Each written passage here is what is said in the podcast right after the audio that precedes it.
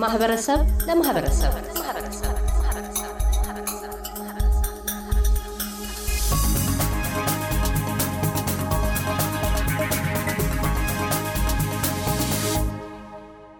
አቶ ሳሙኤል አበበ በሜልበርን የአማራ ህብረት ሊቀመንበር ናቸው።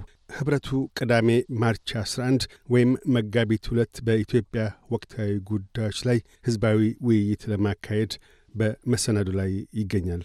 ለቃለ ምልልሳችን መነሻ ያደረግነው የህዝባዊ ውይይቱ ዋነኛ አጀንዳ ምንድን ነው ስንል ነው። አቶ ሳሙኤል እንዲህ ይላሉ። አመሰግናለሁ ካሳሁን እድሉን ስለሰጠኝ ለአንተም ለሲቤስም አመሰግናለሁ። የውይይቱ ዓላማ አሁን ያለው የኢትዮጵያ ወቅታዊ ሁኔታ ነው። እሱም በተመለከተ ነው። ከሁሉም ኢትዮጵያውያን በዚህ በሜልበርን አካባቢ እንዲሁም በመላው አውስትራሊያ ከሚኖሩ አማራ ተወላጆች እና ከመላው ኢትዮጵያ ማህበረሰብ ጋር ጉዳዩ ያገባኛል ከሚል ከማንኛውም ሰው ጋር ውይይት ለማድረግ ነው። አጠቃላይ በኢትዮጵያ ወቅታዊ ሁኔታ ላይ ነው የምንነጋገረው። ከዛ ውስጥ አንኳር የሆኑ የመነጋገሪያ ነጥቦች ምንድን ናቸው? እንግዲህ እንደሚታወቀው ካሳሁን የኢትዮጵያ ፖለቲካ ሀያ ሰላሳ ዓመት ወዲህ ሁሉም ጎሳዎች ወይ ደግሞ ብሔር በሚባለው አሁኑ በአዲሱ ቃል በየራሱ ተደራጅቷል። አማራም ባለፉት ሀያ አምስት እና ሰላሳ ዓመታት በኢትዮጵያ ፖለቲካ ውስጥ የራሱን ተሳትፎ ሲያደርግ ነበር። አሁን ደግሞ ባለፉት አምስት ስድስት ዓመታት ወደ ራሱ ተደራጅቶ የመጣበትን ያሉና የመፈናቀል የመገደል ራሱን ለመከላከል ወደ ራሱ እየተደራጀ ነው። በሀገር ውስጥም በውጭም መደራጀት ጀምሯል እና ቅዳሜ የምናነሳው የአማራ ትግል በኢትዮጵያ ውስጥ እንዴት ነው የሚስተናገደው የሚለውን ጥናታዊ ጽሑፍ ይቀርባል። ከዛ ባሻገርም ትልቅ እንግዳ በተለይም ግጭት ባለባቸው አካባቢዎች በስፋት ሲሰሩ የምናውቃቸው ሻለቃ ዳዊት ወልደ ጊዮርጊስ እንግዳ ናቸው። በአካል እዚህ ሜልበርን ይመጣሉ። እሳቸውም አጠቃላይ ያለውን ሁኔታ እንትን በማለት ኢትዮጵያ ከገባችበት መቀመቅ መውጣት የምትችልበትን ሀሳብ ይጠቁሙናል። ከዛም ኦዲየንሱ በሚያነሰው ጥያቄ እሳቸውም የአማራ ህብረትም ምላሽ ይሰጣል። እንዲሁም ደግሞ ከውይይቱ የምናገኛቸውን የተጨመቁ ሀሳቦችን ሰነድ አድርገን ከኛ ጋር የሚሰሩ በውጭም በአገር ቤት የሚሰሩ ማህበራት አሉ።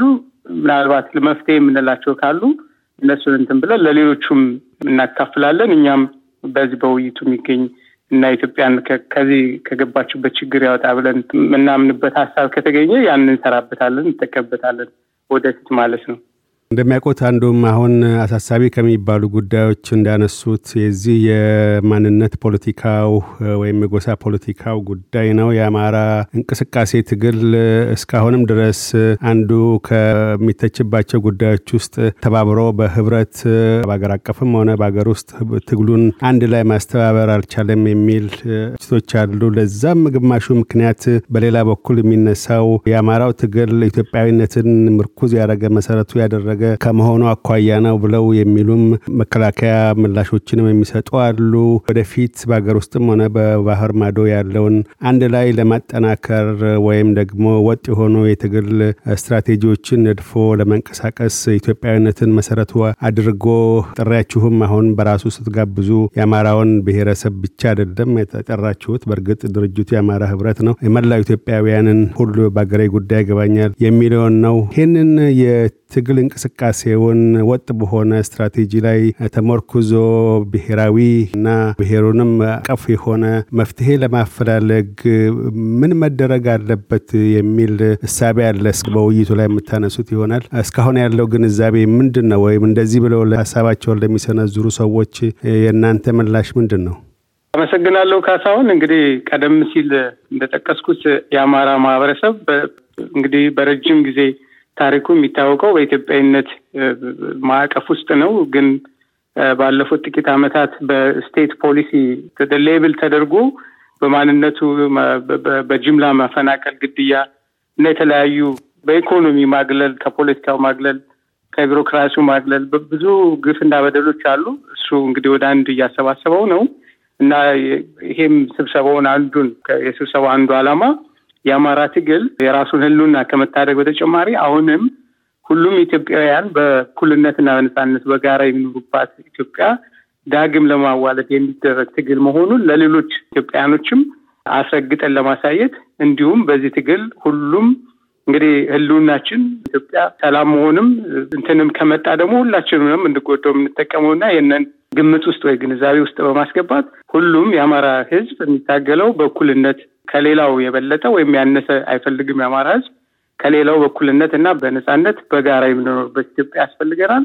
ይሄ ሁሉ ግፍ፣ መፈናቀል እና አንዱ አንዱን ጣት መጠቆም ቀርቶ በጋራ የምንኖርበትን ኢትዮጵያ ተወያይተን ተመካክረን ለሁላችንም በሚሆን መልኩ የምትሆን ኢትዮጵያን ለመፍጠር የሁሉም ተሳትፎ ስለሚያስፈልግ በዛ እንትን ነው ስብሰባውንም የጠራ ነው። ውይይቱም በዛ እንትን ነው የሚደረገው እና አማራ የሚደረግ የሚጠበቅበትን ለራሱ የራሱን ህልውና ተደራጅቶ መታደግ ይችላል።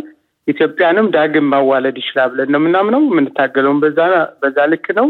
ይሄንን የሚደግፉ ሌሎቹም ማህበረሰቦች ከዚህ ጎን እንዲሰለፉ ድል ለመፍጠር ነው ውይይቱን ያዘጋጀ ነው። እንግዲህ ቅድም አንተም እንደጠቀስከው ይሄ በውይይት ነው የሚጎለብተው ማለት ነው። ውይይቱ ላይ ቅድም እንዳነሱት ጥናታዊ ጽሁፎች እንደሚቀርቡ እንደዚሁም በተጋባዥ እንግዳነት ሻለቃ ዳዊት ወልደ ጊዮርጊስ እንደሚገኙ አንስተዋል። ሌላስ ከተወያዮች ምን ይጠበቃል? ውይይቱ ፍሬያማ እንዲሆን ሀሳቦች በነጻነት እንዲንሸራሸሩ ለማድረግ በዛ መልክ የአስተባባሪ ኮሚቴ ወይም ህብረቱ በምን መልክ ነው መሰናዶን አዘጋጅቶ ያለው? በድጋሚ አመሰግናለሁ። እንግዲህ አሁን ሀገራችን የገባችበት ሁኔታ ሁላችንም በልኩ እንገነዘባለን ብለን እናምናለን እና በውይይቱ ላይ ሁሉም ከዚህ ችግር የምንወጣበትን መፍትሄ የሚሆን ሀሳብ ላይ ሁሉም ቢያተኮር እና በኃላፊነት ስሜት ሁሉም እንዲናገር እና ተመካክረን ጋን በጠጠር ይደገፋል ነው እና የሚባለው እኛም ከሀገራችን በብዙ ሺህ ማይል ስርቀን ብንኖርም እዚህ ሆነን በሀሳብም በተለያየ መንገድ ከዚህ በፊትም ድጋፍ እናደርጋለን፣ አስተዋጽኦ እናደርጋለን። አሁንም ያ የሚቀጥልበት መንገድ ሀገራችን ህዝቡም በሰላም ወጥቶ በሰላም የሚገባበት ተከባብሮና ተቻችሎ በእኩልነት የሚኖርበት ኢትዮጵያ እንዲመጣ ሁሉም በኃላፊነት ስሜት እንዲነጋገር ሀሳብ እንዲያነሳ ነው የምናሳስበው። ይሄ ነው ማለት የምችለው።